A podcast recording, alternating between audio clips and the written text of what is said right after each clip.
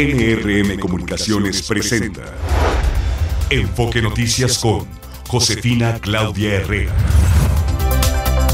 Amigos de la República Mexicana, qué gusto saludarles en este día, en este lunes dieciocho de diciembre del dos mil veintitrés, este año que ya está a punto de fenecer. Por supuesto, estamos aquí a nombre de la titular de este espacio informativo, de Adriana Pérez Cañedo. Ella pues está un poquito enfermita, pero ya pronto estará aquí con nosotros. Mientras tanto, le doy a conocer las noticias más importantes de las últimas horas. Sin embargo, hoy Hoy me acompaña, como cada día en la cabina, Gastón Fentanes. ¿Cómo estás, Gastón? Josefina, muy buenas tardes y saludamos al auditorio Enfoque Noticias. Le mandamos un saludo a Adriana para que esté prontito por acá. Claro, eso es muy importante, que eh, le demos ánimo uh-huh. para que además ya esté con nosotros. Y eh, vamos a iniciar nuestro resumen informativo o vamos directamente con el día de... Bueno, pues nuestro recorrido informativo lo vamos a iniciar con lo sucedido en las últimas horas allá en Salvatierra, Guanajuato, donde un comando armado asesinó a doce jóvenes durante una posada. diez fueron las víctimas, ya fueron identificadas. La información nos da a conocer Esaú González. Él es nuestro corresponsal. Adelante, Esaú.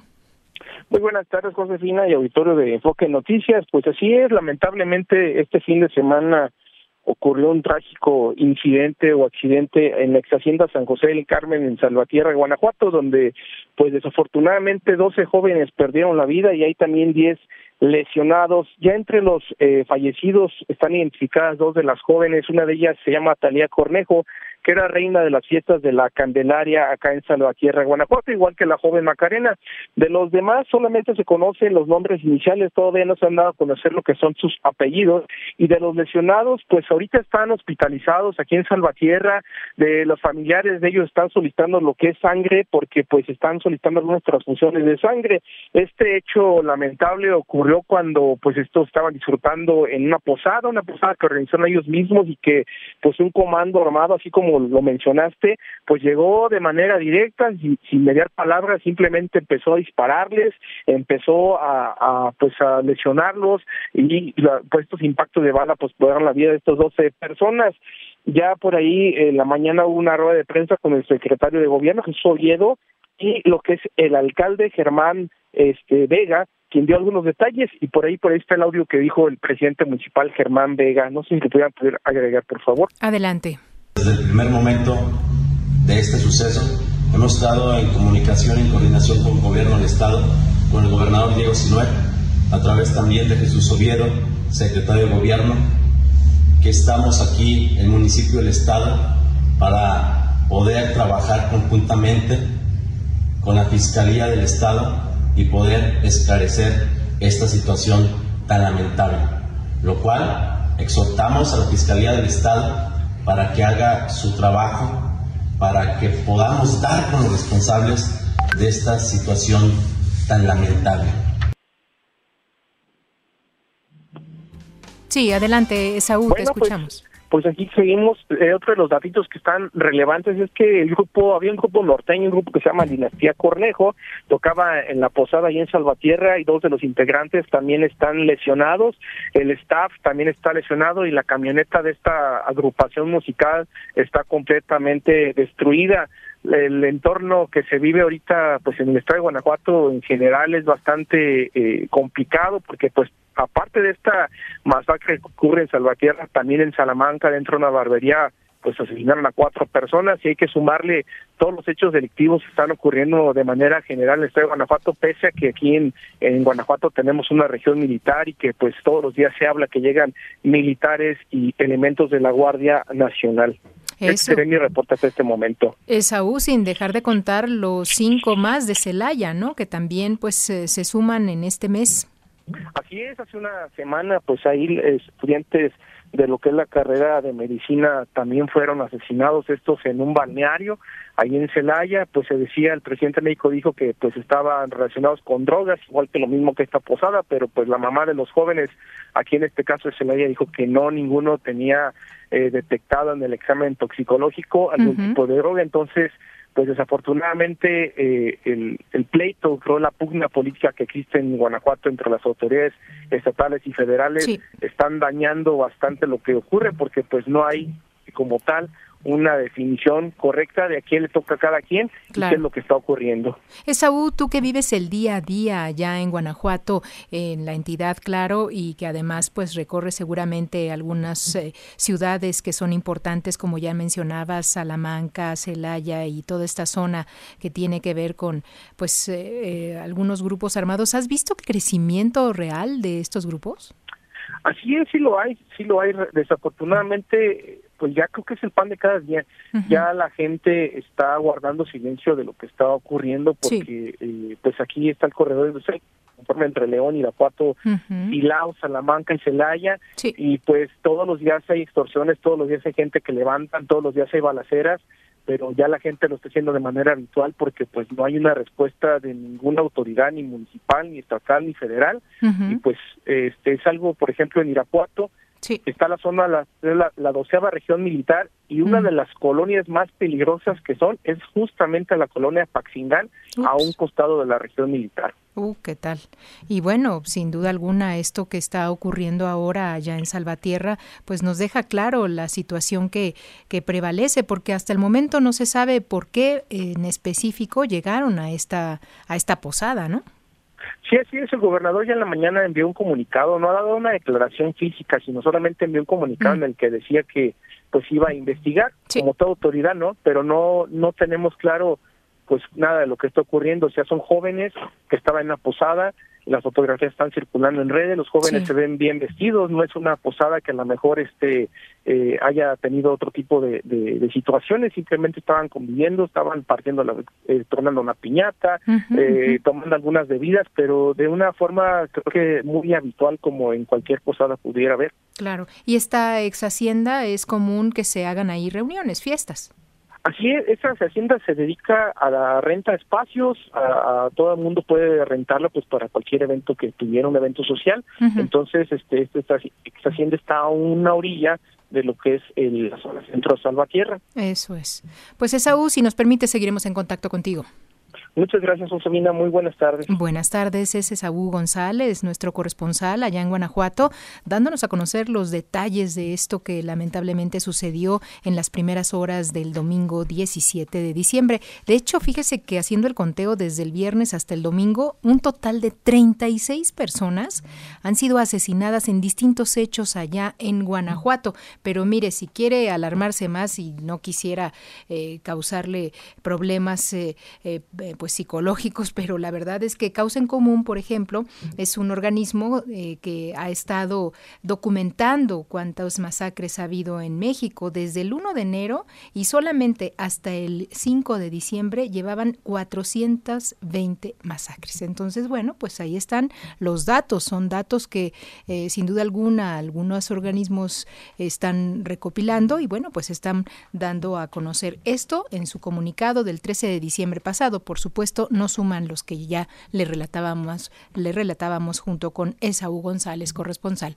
Y ahora continuamos con más, más de qué da, darle a conocer, porque mire, tras estos hechos violentos registrados allá en esa entidad, el presidente de México señaló que ya existen hipótesis, pero no puede adelantar la información. Vamos a escuchar al presidente.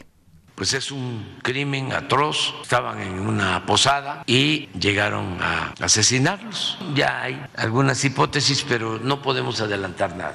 Guanajuato requiere de un trato especial.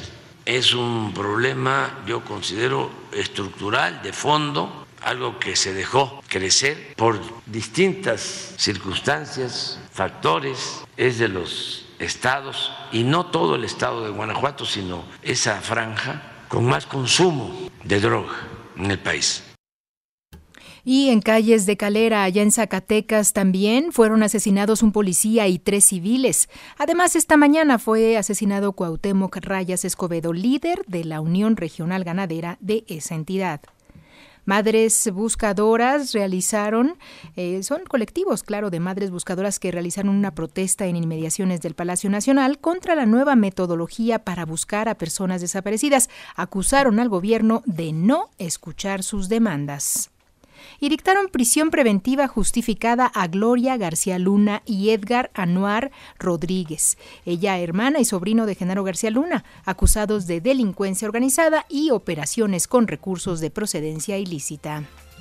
Un juez negó otorgar prisión domiciliaria al exdirector de Pemex, Emilio Lozoya. Seguirá en el reclusorio norte por el caso de Odebrecht. Siete muertos es el saldo que dejó en un choque eh, de dos camiones de carga registrado esta mañana en el circuito exterior mexiquense en el municipio de Huehuetoca. Dio inicio el periodo vacacional de invierno para veinticuatro millones de estudiantes y uno punto dos millones de docentes de educación básica del país. El regreso a las aulas será el próximo lunes ocho de enero del dos mil veinticuatro. Oiga, Cofepris informó que el noventa y ocho por ciento de las playas del país son aptas para uso recreativo en el periodo vacacional de invierno. Seis playas rebasaron los límites máximos de enterococos, esto es Rosarito y Tijuana en Baja California, Linda y Escolleras en Tapachula, Chiapas, Olas Altas también en Mazatlán, Sinaloa y El Bosque en Centla, Tabasco. En la Ciudad de México se informó del primer caso de la variante J N uno de COVID diecinueve, esto conocido como pirola. Aunque se considera altamente contagiosa, la Secretaría de Salud local descartó que presente una situación de alarma. Es la una de la tarde con once minutos. Vamos al avance en las finanzas. Es Martín Carmona. Adelante, Martín. ¿Qué tal, Josefina? Buenas tardes al auditorio. Sigue la buena racha para la Bolsa Mexicana de Valores, que hoy va a establecer otro máximo histórico. Está ganando cuatrocientos setenta y dos puntos, el cero punto ochenta y tres por ciento más. Hay buenas expectativas para la economía mexicana y se refleja en la adquisición de títulos y la participación de inversionistas en el mercado accionario mexicano. Hoy el precio del dólar incluso ya está bajando un centavo hasta diecisiete dieciséis. Muy temprano subía hasta unos ocho centavos, ya se ha moderado en este momento. En bancos y casas de cambio, sobre diecisiete sesenta y cinco el precio de la divisa norteamericana. Josefina, por ahora lo que tenemos. Muy bien, Martín, te esperamos más adelante en cabina. Claro que sí, buenas tardes. Muy buenas tardes, sí, es la una doce, tenemos información internacional también muy importante para usted. Fíjese que se prevé que en las próximas horas el gobernador de Texas, Greg Abbott, firme lo que es la ley S B cuatro, que convertirá en delito el que un extranjero ingrese o intente ingresar a los Estados Unidos desde una nación extranjera de forma irregular. Los infractores podrían hacerse acreedores a una pena de veinte años de prisión. Además, la ley permitirá a la justicia estatal ordenar la expulsión de personas sin mediar proceso judicial alguno. Lo más polémico de esta normativa es que los oficiales de policía podrán arrestar a cualquier individuo del que sospechen que ingresó ilegalmente a su país y tendrán además la facultad discrecional de expulsarlo. El gobierno de los Estados Unidos suspendió temporalmente desde hoy el procesamiento de trenes provenientes de México, esto en los cruces fronterizos de Eagle Pass y también El Paso, Texas, para destinar más personal al trámite de migrantes indocumentados. La Oficina de Aduanas y Protección Fronteriza argumentó que continúa registrando un mayor flujo de migrantes en la frontera suroeste. Estos cierres se ordenan justo cuando el gobierno del presidente Joe Biden está en negociaciones con senadores de la oposición para endurecer el sistema de asilo, esto a cambio de que le apoyen un gasto de más de sesenta mil millones de dólares para Ucrania. ¿Sabe que en el Vaticano se aceptó la posibilidad de bendecir a parejas en situación irregular o aquellos que son del mismo sexo, sin equiparar esto con el matrimonio? Sin embargo, pese a la apertura, la Santa Sede rechazó las uniones entre las personas del mismo sexo. La bendición a parejas homosexuales o irregulares, es decir, que no estén canónicamente casadas por la Iglesia, puede estar precedida por una oración breve en la que el cura puede pedir para los bendecidos la paz, salud, un espíritu de paciencia, diálogo y, por supuesto, ayuda mutua. En Chile se realizó un plebiscito para, la, para lo que es el proyecto de una nueva constitución elaborado por una asamblea constituyente, en donde la opción en contra se impuso con un cincuenta y cinco punto sesenta y ocho por ciento de los votos, mientras que la alternativa a favor obtuvo el cuarenta y cuatro punto treinta y dos por ciento.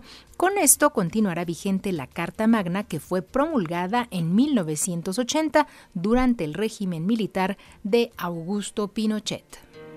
Una con quince. El ex vicepresidente de Ecuador, Jorge Glas, acudió a la Embajada de México en Quito para solicitar su ingreso y salvaguarda, alegando temer por su seguridad y libertad personal. Esto luego de que la Fiscalía General ordenara su presentación para un interrogatorio eh, por su presunta participación en un caso de desvío de recursos.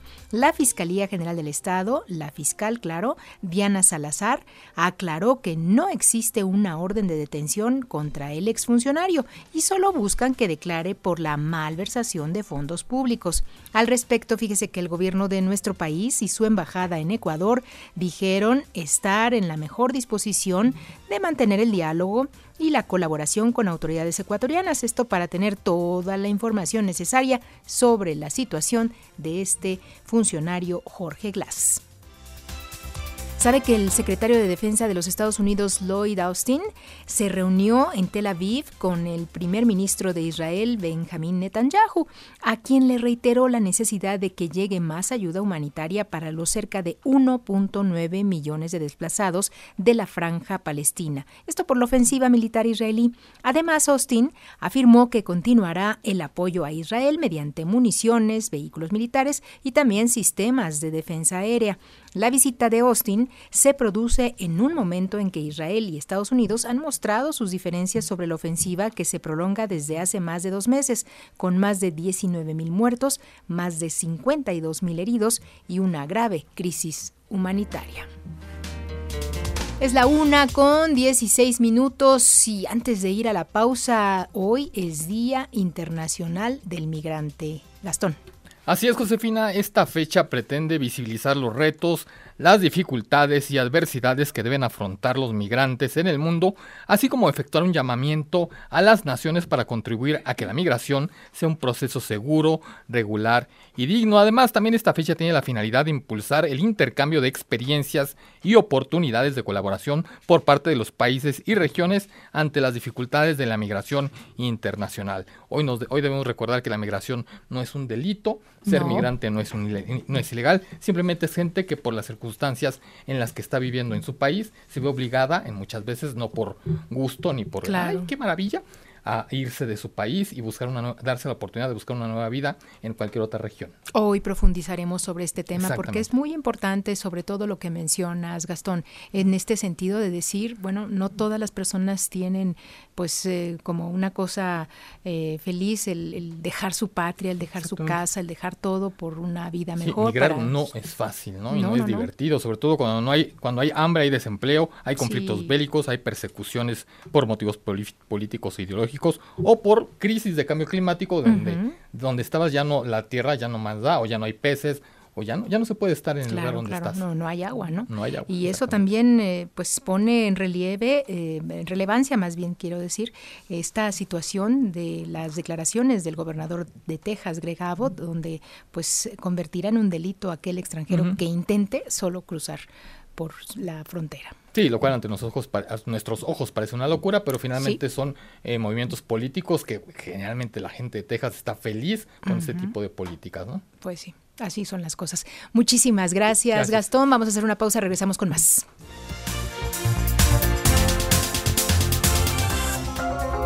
Es la una de la tarde con veintidós minutos y nos enlazamos, si me permite, con David Saucedo. Él es experto en temas de seguridad y crimen organizado, claro, para que nos ayude a entender lo que está sucediendo allá en la zona de Guanajuato, en específico en Salvatierra. ¿Qué tal es, eh, David? Qué gusto saludarle.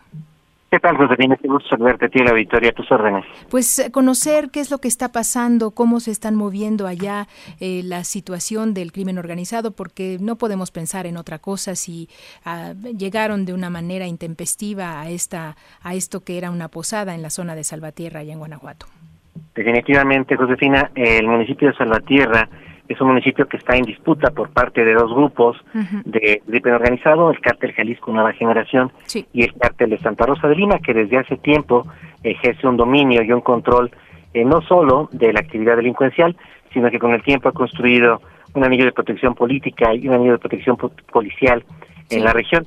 No tenemos claro cuál fue el móvil del ataque. Uh-huh. Eh, las primeras investigaciones ap- apuntan hacia la posibilidad de que haya un intento de cobro de derecho de piso uh-huh. y ante la negativa por parte de un empresario que se dedicaba que se dedica a la organización de eventos y uh-huh. espectáculos, eh, eh, ante la resistencia de este pago de, de, de, de famoso derecho de piso, sí. el Cártel de Santa Rosa de Lima haya eh, tomado la determinación de atacar a uno de sus eventos y de esta manera eh, ponerle como ejemplo, un ejemplo sangriento, claro. a quienes tienen a pagar el derecho de piso. Hay otra vertiente de investigación, sí. el Cártel Jalisco eh, tiene presencia también en la zona, pero Salvatierra sí es del dominio del Cártel de Santa Rosa, uh-huh. existe la posibilidad de que el Cártel Jalisco también haya generado un evento de alto impacto, uh-huh. eh, con el objeto de calentar la plaza en el argot criminal claro. que le denomina estos eventos de alto impacto, que buscan atraer la presencia de fuerzas estatales y federales uh-huh. en alguna zona en particular y que dejen descubierta otra región.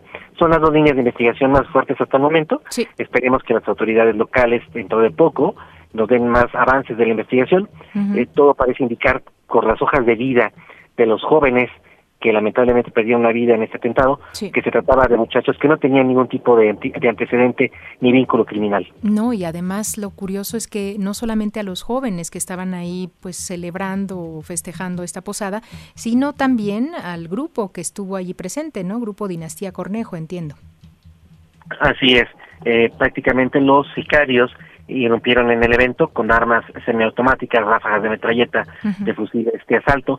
Eh, dispararon en contra de la de la multitud. Hay doce personas lamentablemente fallecidas y otras cuatro que están heridas de gravedad. Esperemos que se logren recuperar de manera satisfactoria. Pues ojalá que así sea. Eh, sin embargo, eh, David, hay muchas cosas que hemos visto desde el viernes hasta el domingo, un total de treinta y seis personas que fueron asesinadas en diferentes hechos allá en esa entidad. Eh, vemos también por parte de las autoridades que solo eh, comunicados o tweets o ahora por la red social X, que se llama así, eh, es la forma de informar. Ni siquiera, ni siquiera lo tienen claro en el sentido de eh, convocar directamente el propio gobernador a una conferencia, no sé, algo que pues implique el, el conocer a fondo qué es lo que está sucediendo en su entidad. Sí, definitivamente, el, ese mismo este, este mismo fin de semana se dio también un ataque en una barbería de Salamanca, uh-huh. que no era el primer ataque que ocurría, ya han habido ataques en contra de carnicerías, eh, tortillerías, barberías en Salamanca, pequeños comerciantes, que son el blanco de la extorsión de parte de grupos criminales. Sí. Entonces, eh, tenemos ahí una actividad delictiva que no solo se orienta hacia el combate de las estructuras de narcomenudeo rivales o que se ataquen sicarios entre ellos, como en ocasiones han mencionado las autoridades. Uh-huh, uh-huh. Son ataques en contra ya de la población civil. Sí. Eh, coincido con tu apreciación, tenemos eh, un nivel de incompetencia por parte de las autoridades de los tres niveles de gobierno, sí. que no han sabido enfrentar la ola de inseguridad que tiene a Guanajuato como el estado del país de mayor número de homicidios dolosos. Es también el estado del país en donde hay el mayor número de asesinatos de policías, uh-huh. el, el estado del país en donde se da el mayor número de asesinatos de menores de edad. Prácticamente Guanajuato está en los primeros lugares de casi todo lo malo. Y lo, ma- lo más terrible es que también es un estado que tiene pues eh, mucha inversión, porque toda la zona del Bajío eh, ha crecido, digo, a lo largo de los años con esta parte del, de la industria automotriz, ¿no? Definitivamente, incluso ya hay por parte de algunas empresas automotrices, eh, por riesgo, seguridad de sus ejecutivos, uh-huh. los asaltos que, que están sufriendo en sus embarques, en la producción de, de automóviles, eh, están tomando ya eh, determinaciones un poco más rudas, uh-huh. en el sentido de que analizar la posibilidad de migrar ante la uh-huh. posibilidad de que eh, se mantenga el clima de inseguridad de Guanajuato uh-huh. y que definitivamente no se convierta en un entorno atractivo para inversiones, para inversiones. Claro, y bueno, pues de los que tenemos familiares allá en Guanajuato, también el hecho de ir a visitarlos, pues es un poquito difícil, ¿no? En efecto, la carretera eh, que va de Los Apaseos a Irapuato uh-huh. está considerada por la Guardia Nacional como una de las más inseguras que hay en el país, tanto para vehículos particulares como para vehículos de transporte de de carga. Hay ciertos horarios en los que en algunos municipios la gente se autoimpone un toque de queda, a ah. sabedores de que salir a la calle implica un riesgo de ciertas proporciones. Incluso algunos legisladores locales, uh-huh. integrantes de la clase política de Guanajuato, han sufrido en carne propia el asalto y el robo de sus vehículos, vehículos último modelo, uh-huh. de, de alta gama. Es decir, eh, la inseguridad pareciera que sigue teniendo el control absoluto, claro. Son los varones de la droga los que tienen el control de varias regiones de Guanajuato. Uh-huh. David Saucedo, experto en temas de seguridad y crimen organizado, cuéntanos cómo estás viendo o valorando quizá eh, la, las declaraciones del propio presidente de la República, donde dice que esto, esta violencia que estamos viendo allá en Guanajuato es, eh, es estructural y se debe al consumo de drogas. ¿Es real esto? O sea, ya veníamos viendo que, que sí, las drogas no nada más eh, México era el paso, sino que también hay mucho consumo. ¿Pero es real que Guanajuato estén consumiendo tantas drogas? Es un factor, pero no es el único ni tampoco el más importante. La violencia que se vive en Guanajuato tiene esencialmente dos orígenes. Uh-huh. Uno, en efecto, el, el, la disputa por los, el control de los mercados locales de narcomenudeo. Sí. Eh, junto con Veracruz, Guanajuato es la entidad del país que tiene el mayor número de ciudades medias. Uh-huh. León, Irapuato, Celaya, Salamanca, más eh, dos ciudades turísticas, Eh, Guanajuato Capital y San Miguel de Allende. Sí. Pero en paralelo Guanajuato es importante porque es parte de la ruta de trasiego de drogas hacia los Estados Unidos. Mm. Forma parte de la ruta del centro. Sí. Al estar en el corazón del país, la red carretera de Guanajuato desde hace tiempo es importante para conectar los embarques y envíos de precursores químicos y de fentanilo mm. que llegan a los puertos del Pacífico Sur hacia los puntos de frontera en el norte. Mm-hmm. Entonces, quizá eh, al presidente Andrés Manuel no miente al decir esto, solo no dice toda la verdad. Yeah. Eh, no, no solo se trata de un tema de consumo, sino también de trasiego a los Estados Unidos. Claro, y además también es un estado expulsor de muchísimos migrantes, a propósito de que hoy es Día del Migrante, ¿no? Históricamente, junto con Jalisco, Michoacán, Zacatecas, Guanajuato, uno de los factores que ha permitido eh, una larga estabilidad político-social ha uh-huh. sido justamente que muchos migrantes, los jóvenes que no tienen un espacio en el mercado laboral cuando se están integrando a la población económicamente activa, uh-huh. migran a los Estados Unidos, en efecto, pero ya hay otras opciones, lamentablemente, quienes no migran a los Estados Unidos se incorporan al comercio informal o bien Ups. se incorporan a los ejércitos del narco. Uy, qué terrible. Pues eh, David Saucedo, muchísimas gracias por, por ayudarnos a poner las cosas en claro. Gracias a ti, Josefina. Un abrazo. Un abrazo, David Saucedo, experto en temas de seguridad y crimen organizado, aquí en Enfoque Noticias. Si usted quiere escuchar la entrevista completa, por supuesto, a través de nuestro sitio web, es enfoque noticias punto com punto m x. Nosotros continuamos con más. Nos vamos hasta Zacatecas, donde también hay violencia. Adelante, Alonso Chávez, cuéntanos. Muy buenas tardes, Josefina. Un gusto saludarte y saludar al auditorio de Enfoque Noticias.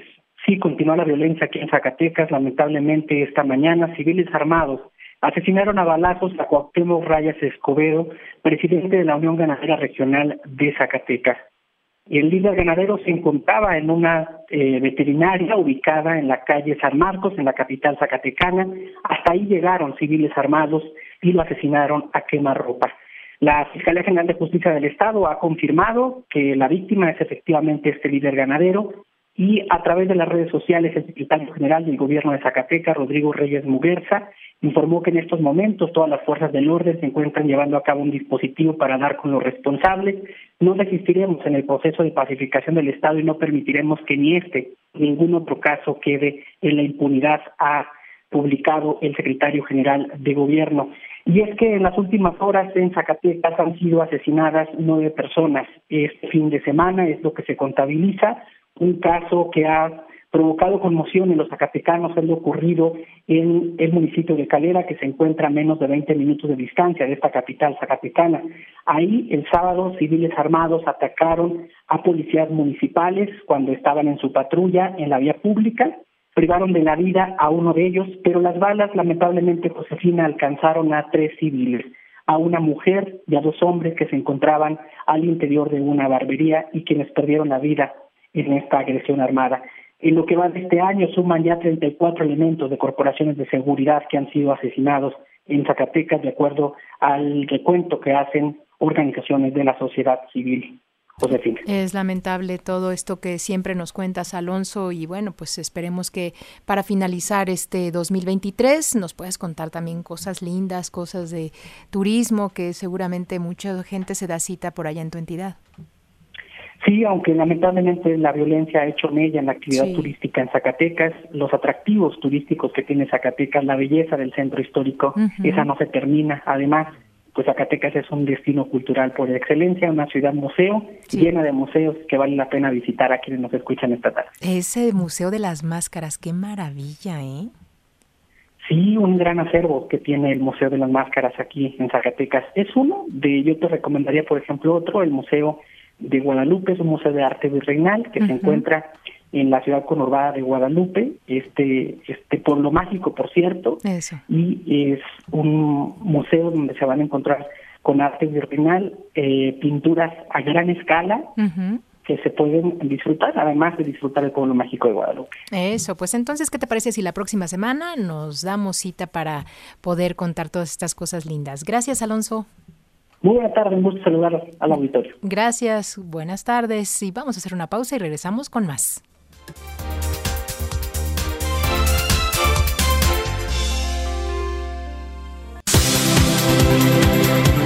Los deportes con Fernando Espinosa.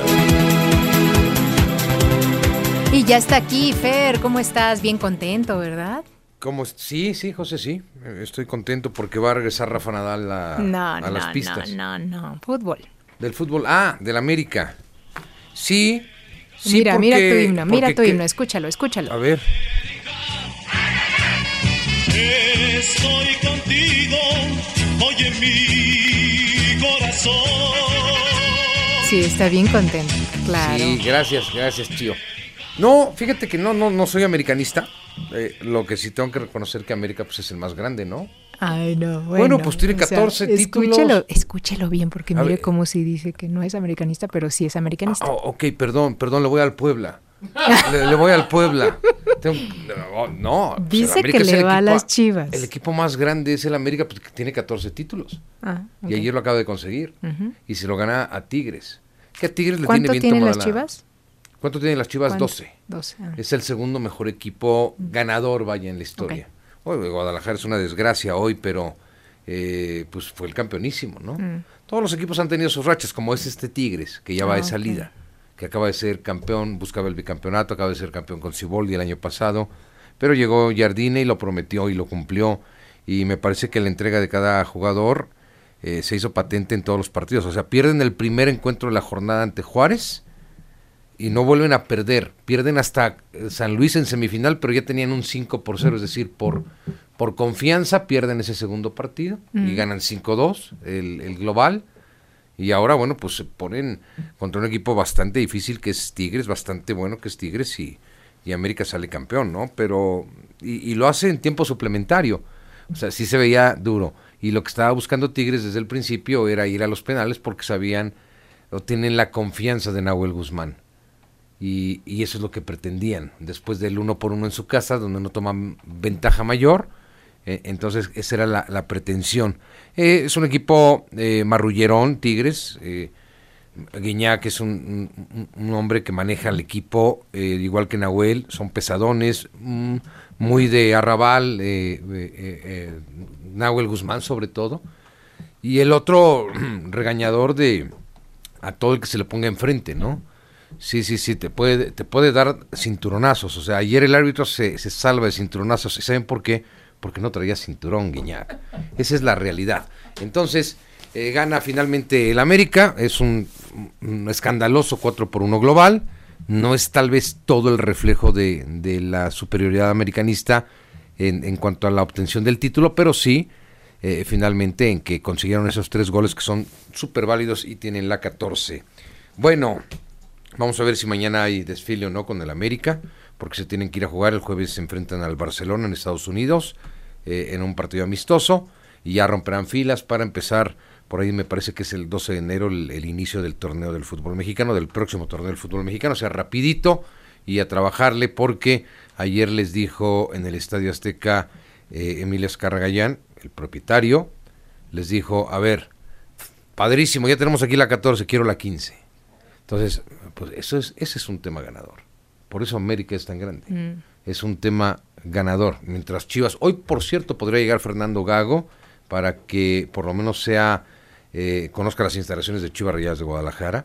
eh, y, y Fernando Gago, el, arge, el eh, argentino, es el que va a ser el nuevo técnico del rebaño sagrado.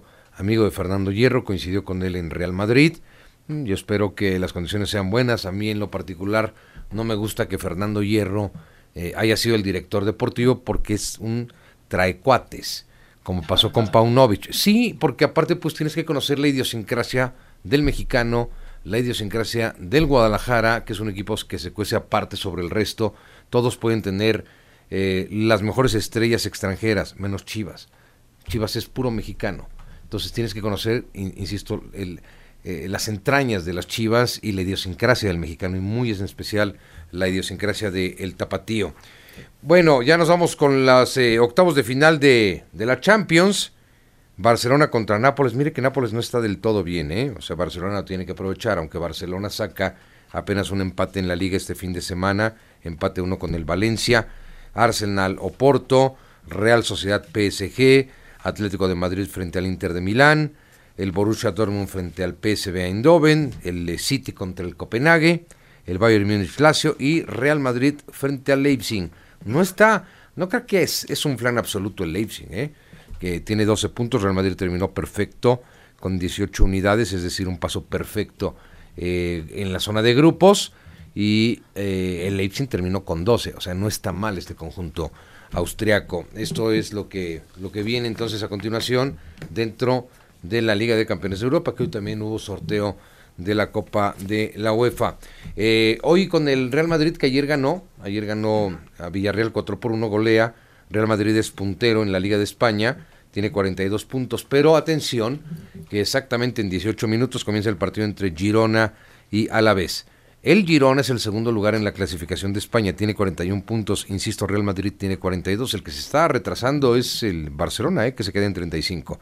Si hoy el Girona, que ha sido sorpresa en España, le gana al Alavés, va a tomar nuevamente la punta en el fútbol de España, ¿eh? Insisto, esta sí es una grata sorpresa. Y hoy se supo que va a regresar Rafa Nadal también al torneo Conde de Godó. Es un clásico este Open Banca Sabadell allá en Barcelona. Es del trece al veintiuno de abril. Ya confirmó su participación Rafa Nadal. Vamos a ver en qué plan viene. Estará en Australia seguramente. Eh, vamos a ver en qué plan viene tenístico, es decir, físico. Si viene bien Nadal, habrá nuevamente competencia con Djokovic. Si no, créanme que se apunta Djokovic para su título veinticinco grande. Tiene veinticuatro. Es el, es el mejor tenista de todos los tiempos, aunque más romántico y más fino ha sido siempre Roger Federer. Yo sí pondré en un tercer puesto a Rafa Nadal. Son los deportes, José. Muy bien, muchísimas gracias, Fer. Buenas tardes. Felicidades. Gracias. Y vamos a hacer una pausa y regresamos con más. Es la una de la tarde con cuarenta y seis minutos y el Papa Francisco autoriza la bendición de parejas del mismo sexo. Vamos con Gonzalo Mesa, nos tiene la información en, en detalle. Adelante, Gonzalo. Buenas tardes, Josefina. Efectivamente, el Papa Francisco autorizó hoy a los ministros de la Iglesia a bendecir a parejas del mismo sexo, siempre y cuando dicha bendición no se equipare al matrimonio.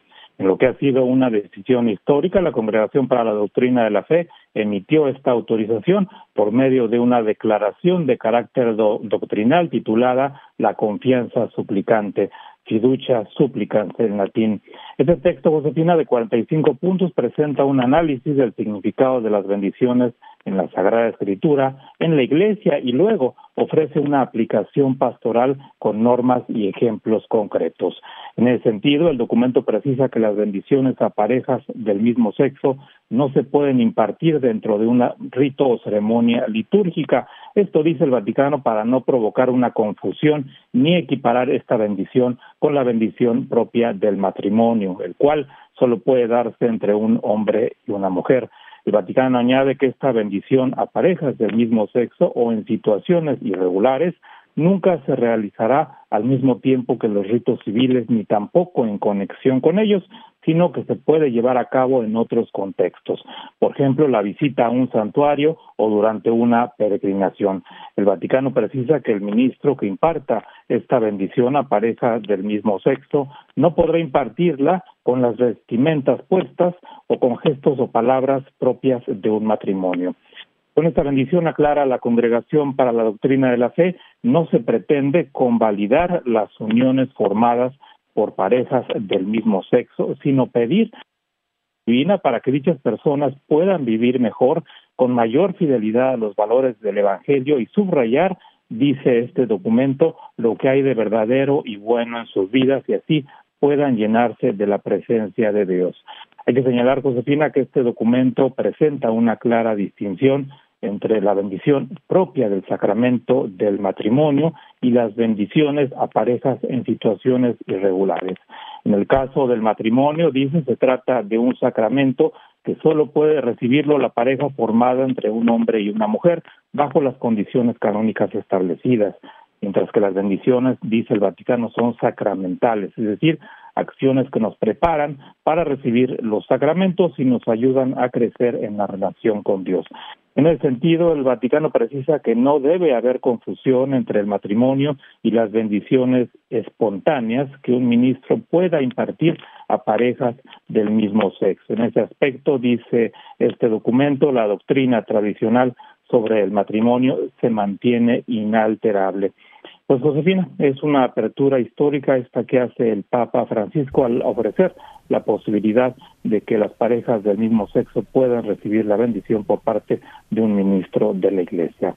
Josefina, la información. Es importante mencionar esto, que es la gran apertura que está ofreciendo el Papa Francisco al bendecir a estas parejas del mismo sexo. Es decir, no vamos a ver ceremonias como lo vemos de casamientos o matrimonios, eh, digamos, los fines de semana, como se acostumbra en cualquier iglesia, ¿no? Así es, Josefina. Efectivamente, una de las cosas que este texto, este texto subraya es que estas bendiciones tienen que ser espontáneas y no pueden llevarse a cabo dentro de una ceremonia litúrgica, como eh, sería el caso del matrimonio, y también debe llevarse a cabo pues justamente eh, fuera de, de los ritos litúrgicos, es decir, debe ser espontánea para no causar confusión entre el sacramento y este tipo de bendiciones. Efectivamente, porque una cosa es el sacramento y otra cosa es esta bendición que le van a dar a estas parejas del mismo sexo. Sí, efectivamente, como dice el documento, pues se trata justamente de ayudar a estas personas en uh-huh. situaciones ordinarias y también subrayar sí. lo que hay bueno y verdadero eh, en sus vidas y de esa manera puedan vivir, como dice el texto, llenos de la presencia de Dios. Si alguien quiere profundizar en este tema, eh, Gonzalo, ¿dónde pueden encontrar más información?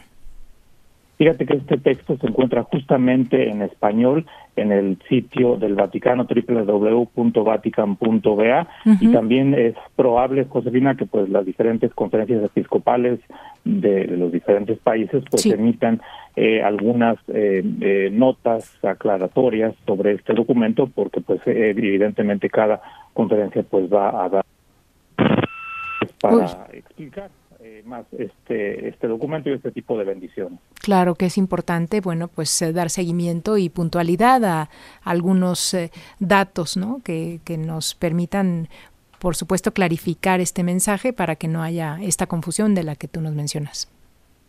Así es, Josefina, así es. Por ejemplo, la Conferencia Episcopal de Estados Unidos ya emitió una breve declaración en donde se hace una eh, una distinción entre el sacramento uh-huh. y la bendición, que es como, es decir, entre un sacramento y un sacramental, pero como te digo, pues cada obispo en cada diócesis va, se espera que pues realice, justamente haga una, una aclaración en el caso de que se, sea necesario para su jurisdicción. Uh-huh. Confianza suplicante, nos dice, ¿se llama? Se llama el documento Fiducia Supplicans, que quiere decir la confianza suplicante. Este texto, es decir, el texto se, se nombra de acuerdo con las primeras eh, frases, la primera frase del texto, y así uh-huh. empieza justamente esta declaración, la confianza suplicante. Eso es, porque ahí menciona, eh, de acuerdo a lo que estamos viendo en alguna de las agencias de noticias, los sacerdotes no deben impedir o prohibir la cercanía de la Iglesia a las personas en cualquier situación en la que puedan buscar ayuda a Dios a través de una simple bendición, ¿no? Sí, efectivamente, fíjate.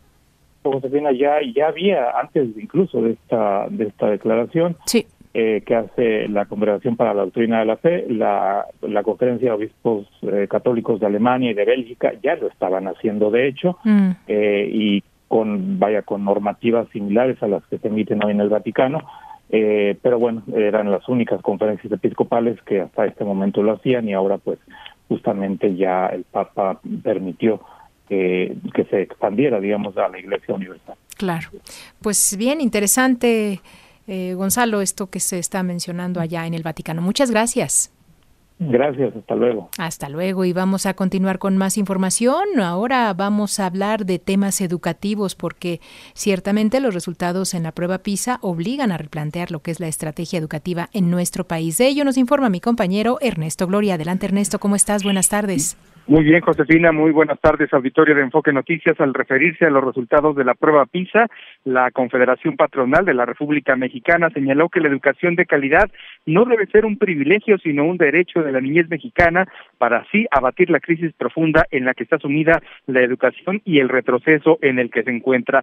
El organismo aseguró que no puede ocultarse la realidad y destacó para que revertir la situación perdida de los aprendizajes son necesarios al menos siete acciones urgentes. Una visión de largo plazo, replantear los planes, programas y materiales, retomar las experiencias exitosas, impulsar la colaboración público-privada, escuchar y un trabajo cercano con padres y madres de familia, así como apoyar y profesionalizar a los docentes y también destinar los recursos públicos adecuados.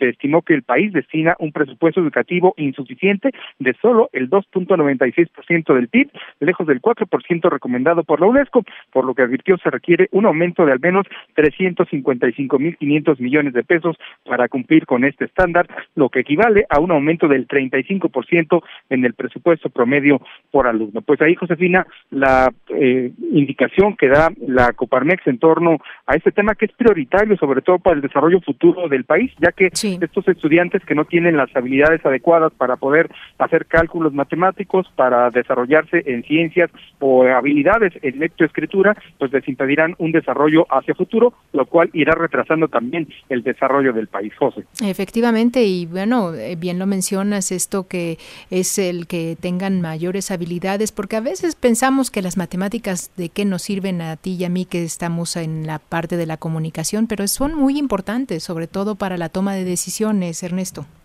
Sin duda son importantes, pero Josefina, aparte les sirven para toda la vida, porque, claro. Por ejemplo, en, dentro de las preguntas que realiza la prueba PISA es cómo hacer para calcular la distancia entre un punto y otro, cuánto uh-huh. tiempo tardarán en llegar, y eso, bueno, pues sin duda es importantísimo para conocer pues eh, cuánto tardarás en llegar, por ejemplo, a tu trabajo o con uh-huh, un cliente uh-huh. hacia el futuro. Entonces son cuestiones básicas con las que deben contar los jóvenes mexicanos, los niños mexicanos, para que hacia el futuro, bueno, pues incrementen sus capacidades y también con ello las habilidades con las que puedan enfrentarse a este mundo tan global y competido que existe, José Luis. Efectivamente, y muchas veces nos dice pues eh, las autoridades no que no nos gusta compararnos con otros países, pero yo creo que es muy importante el que estemos en esta dinámica de conocer más y de saber que eh, pues si tenemos estas habilidades tenemos la posibilidad de salir adelante como país, ¿no? Y no solo eso, Josefina, ya no solamente estamos compitiendo entre humanos, dentro de poco hablaremos con las máquinas, y bueno, pues ahí sí hay una clara desventaja, Ouch. Así que hay que estar más preparados. Eso, bueno, pues gracias, Ernesto. Muy buenas tardes, Josefina. Buenas tardes, vámonos con Sergio Perdomo Casado, nos tiene información del I N E. Adelante, Sergio. Hola, José, ¿cómo estás? Un saludo a la audiencia. Bueno, la crisis del I N E no se había visto desde hace muchos años. Hay que ver, hay que ver lo que está pasando en el I N E. Se está evidenciando una crisis que venía de mucho tiempo por la falta de nombramientos. El I N E no solamente son los once consejeros electorales, también hay representantes de partidos, once, incluyendo también a los representantes del Poder Legislativo, diputados y senadores. Así es de que en la herradura de la democracia vemos en promedio veintidós dos personas que están debatiendo. Cuando hay algún acuerdo, eh, imagínate, José, pasan tres eh, rondas, habla eh, uno, cinco a diez minutos, y imagínate las tres rondas de veintidós personas, por eso es larguísimo. La última sesión arrancó el viernes a las diez de la mañana y concluyó a las cinco de la tarde del sábado, y hay una crisis porque pues no hay un mecanismo que destrabe hasta ahora los nombramientos pendientes en el I N E. Está pendiente el puesto importante que es la Secretaría General Ejecutiva que dejó el mundo Jacobo Molina. Uh-huh. También está pendiente Comunicación Social del I N E, entre otros. ¿Todavía Así, no? No hay nada, o sea, todos están trabajando con encargados de despacho ah. desde abril que llegó pues la nueva Cámara de Consejeros Electorales. Uh-huh. La presidenta del I N E anunció desde el fin de semana que hoy les entregaría las propuestas de estos perfiles para los nombramientos, para las designaciones. Ya convocó a sesión, va a haber sesión el próximo jueves uh-huh. a las trece treinta horas para destrabar este tema. Sin embargo, no les ha llegado hasta este momento pues lo que va a ser la lista ya de de los aspirantes a estos por lo menos diez cargos que se van a designar el próximo jueves. Escuchemos a Guadalupe Tadei. Bueno, aquí ya va. Hacer la propuesta de la integración de la Junta con el calendario siguiente. El día de mañana estaré entregando a todas las consejerías el listado de las propuestas. El lunes, martes, estarán en la posibilidad de hacer las entrevistas correspondientes y el miércoles podemos deliberar de manera conjunta, que no está peleado con que podamos estar deliberando desde el día lunes, el día martes y hasta momentos antes de la sesión del Consejo General. La sesión del Consejo ya se cambió del martes al próximo jueves a las trece treinta horas para darse más tiempo. Vamos a ver si de una vez por todas se destraba este tema de los nombramientos y que están pendientes. Jaime Rivera, quien es parte del Consejo General del I N E, pues señala que es necesario el diálogo y el consenso y de una vez por todas ya nombrar a los funcionarios del I N E porque ya está en marcha el proceso electoral. Esto dijo Jaime Rivera. Démosle al instituto más estabilidad y certeza con nombramientos que tengan el respaldo y todas las facultades. No prolonguemos más las situaciones que por definición son provisionales y que parecen indefinidas, por tiempo indefinido. No hagamos de un recurso excepcional la regla dom- dominante. Bueno, pues así está entonces el I N E, van a conocer hoy y mañana, y todavía hasta el miércoles, todo el tema de los perfiles de quienes se encabezarán. El I N E está trabajando, está funcionando, pero son encargados de despacho y no es lo mismo. Eh, les doy una idea, en comunicación social, cuando hay una sesión de la comisión de quejas que termina a las diez de la mañana, pues el I N E va dando su versión oficial, son reuniones privadas además, lo dan ocho o diez horas después. Una triste fotografía de cualquier reunión que encabece el I N E. Si termina la reunión a las once o doce del día, la suben a las páginas del I N E a las siete, ocho de la noche para que se den cuenta cómo está trabajando el I N E. Entonces al reportero pues le exigen porque se filtran informaciones a través de pues amigos al interior del I N E y entonces salen en algunos medios o en internet uh-huh. y entonces dicen, ¿qué pasó con esa nota? Pues ¿qué pasó? Que el I N E no da la comunicación oficial claro. porque son reuniones privadas. Entonces el reportero pues hace malabares para obtener la información, pero bueno, uh-huh. en esas estamos, así se trabaja y hay que ponerse las pilas y desde luego ya que haya funcionarios, porque desde el mes de abril, José, sí. ya debiera haber funcionarios y resulta ya que están tardaron, los encargados. ¿No? Y tienen experiencia, sí, llevan veinte o treinta años ahí, pero ahorita ya salieron evidencias que se formaron ya dos bloques, mm. uno que encabeza Guadalupe Tadei, que no tienen la mayoría, tienen sí. cinco consejeros, y el resto con, eh, son seis que vienen del equipo de Lorenzo Córdoba, entonces mm. tú ya te imaginarás cómo está Perfecto. La pelea, porque cada quien, pues aunque ellos no te lo dicen, no lo aceptan, tratan de imponer al personal que esté en esas secretarías, en esas dependencias, direcciones claro. que son importantísimas. Entonces, por ejemplo, Martín Faz, pues se fue a la yugular, calificó mm. de grosero y desproporcionado que la presidenta del I N E califique de inconstitucional una propuesta que dificulte el diálogo en el I N E. Otro asunto muy importante es que Uquib Espadas sí. saboteó. Bueno, él acusa que, él fue directo y muy fuerte, José. Uquib Espadas dice que hay compañeros de él que son, encabezan un grupo, los contrarios, un grupo uh-huh. que sabotea al I N E uh-huh. y les dijo, ya están a punto de conseguir lo que la investida presidencial no pudo contra el I N E. Son palabras muy fuertes. Hay claro. dos grupos, uno del lado de Guadalupe Tadei, presidenta, pero son cinco, y del otro lado están seis, en donde está, pues desde luego, pues las que tienen experiencia, Claudia Zavala, está... Uh-huh. Eh, está Carla Humphrey, está Dania Rabel, o sea, son personajes que ya tienen mucha experiencia, yeah. pero bueno, pues cada quien trata de imponer claro. los criterios y hay que mantener aquí la unidad, por allá encima de cualquier posibilidad, pues hay que tener la unidad. Pues es lo que te tengo, José, muchas gracias. Cargadito venía, Sergio. Pues sí, pero vamos a ver qué pasa el jueves, porque bueno, ahora sí ya hay que dar esos nombramientos, porque en caso contrario, pues ya está encima la elección. Eso es, pues ya estarás contándonos. Muchísimas gracias, Sergio. Por nada, buenas tardes. Hasta luego, buenas tardes.